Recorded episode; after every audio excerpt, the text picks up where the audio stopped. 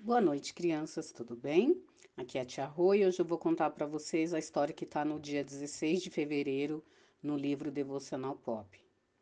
Evoluídos, será?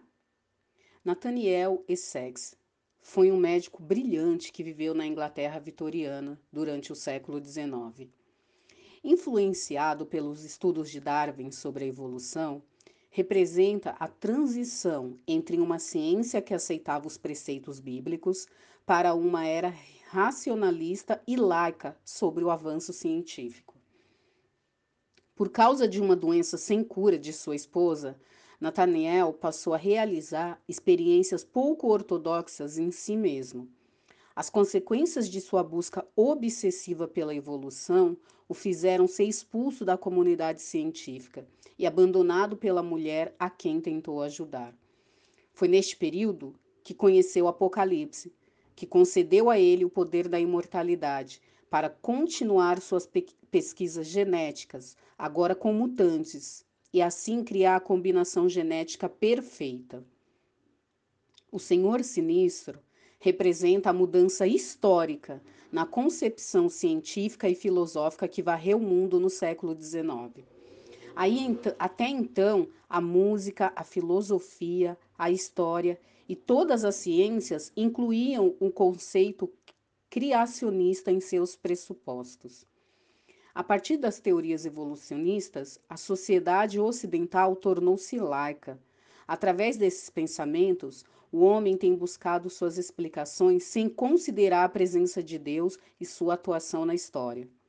Nesse sentido, quase 150 anos depois de Darwin, podemos questionar se nossa tecnologia tem gerado felicidade na humanidade. Uma geração conectada, mas solitária, com um vazio moral em seu interior. Uma nova filosofia pautada no homem como o centro do universo, que não gera felicidade, mas angústia.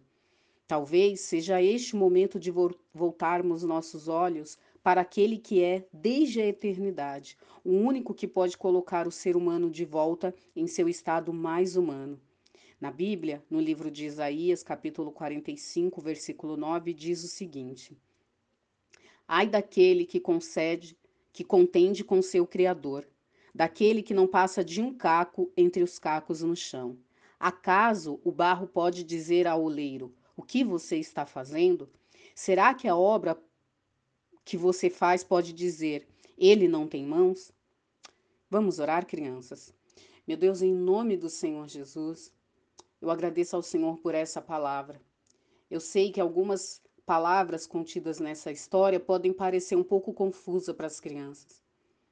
Mas o básico é que o homem deixou de buscar o Senhor para acreditar em todas as teorias, em todas as ciências, mas deixaram de crer, de buscar o Criador de todas as coisas.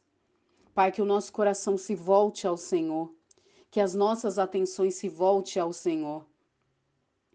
Que a nossa sabedoria, Pai, que a nossa sabedoria seja voltada para Ti, seja pautada em Te conhecer mais e mais. Coloque humildade no nosso coração. Tira toda a soberba, Pai, pois a soberba, o orgulho tomou conta do coração do homem e isso tem nos afastado do Senhor.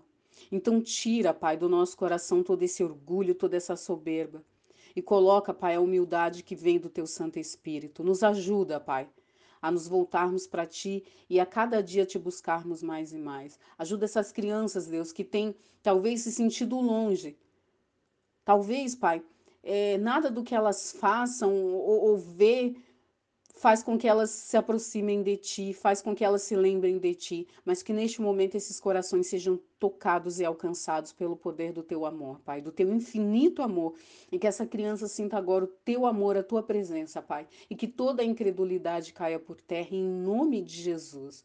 Fica conosco, Deus, e nos ajuda nesse momento tão difícil que temos passado, Pai que nos faz questionar tudo, muitas vezes até a tua existência. Não deixa a gente cair nessa cilada, Pai.